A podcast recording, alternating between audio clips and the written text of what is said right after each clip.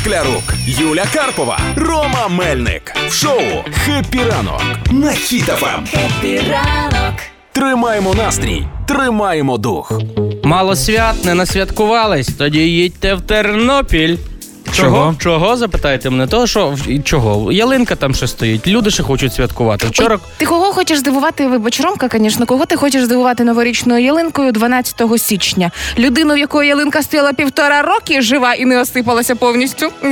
Ну от саме так десь говорила вчора ем, якісь мешканка Тернополя чи мешканці людям, які вже знімали. Приїхали роз, роз ну, ялинку вже треба знімати. Знімають лампочки, ілюмінацію, гірлянди, іграшки. Люди кажуть, ей, чого ви знімаєте? Ми ще хочемо, щоб вони стояли. Прям знизу хтось кричить. Хтось тому, «Ей!» кричить знизу. Так, приїхали комунальники розбирати міську ялинку, а люди такі, та нехай ще стоїть комунальники. Ну то нехай стоїть, зібрались та й поїхали. Ну, все, все дуже просто. Ну що, не треба робити роботу, робочий день зараховано. І вони такі, ну хоп, добре, хай стоїть. І все. Комунальники, що в них одна робота заключається в тому, щоб на новий рік нарядити ялинку. Ну, а потім Цього ще року й- виконали подвійну норму, що два рази нарядили, так? Так, вони сказали, хай стоїть, гірлянди назад чіпляти не будемо, ті, що зняли. Хочете святкувати? Святкуйте. Ну не можна так говорити, що це ці самі комунальники, яких робота тільки чіпляти, і все е, насправді. Бо ці люди мож- можливо навпаки дочекалися моменту, коли ну хоча б кави поп'ємо.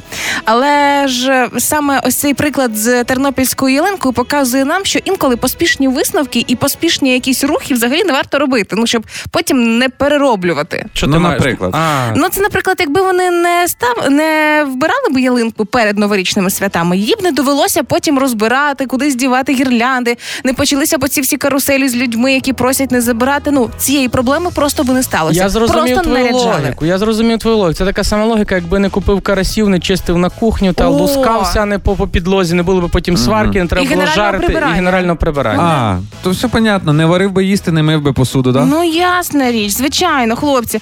Якби, наприклад, не починали розмову своїми друзями, ніхто б ні з ким не сварився, і цього конфлікту б не було. Куди ми їдемо, коли о третій ночі ви такі вже всі як треба обираєте свої Це мої- подорожі наступні. Слухай, то це моїй мамі треба сказати. Якщо не садити картоплю, то її потім копати не треба. Я да? колись так сказав, то по шиї получив. Можна ще не витрачати гроші і не ходити на роботу. Ну, звичайно. А, Можна ще не цей не їздити, не купляти машину, тоді не будеш тратитись на бензин. Не, ї- не їздити на свята до родичів і не слухати, ну що, коли за другим, ну що ви там собі думаєте, і, і все таке решту, так виходить? Для дівчат є лайфхак. Не А будете ну-ка. фарбуватися зранку, не будете змивати ввечері. Взагалі зручно і комфортно.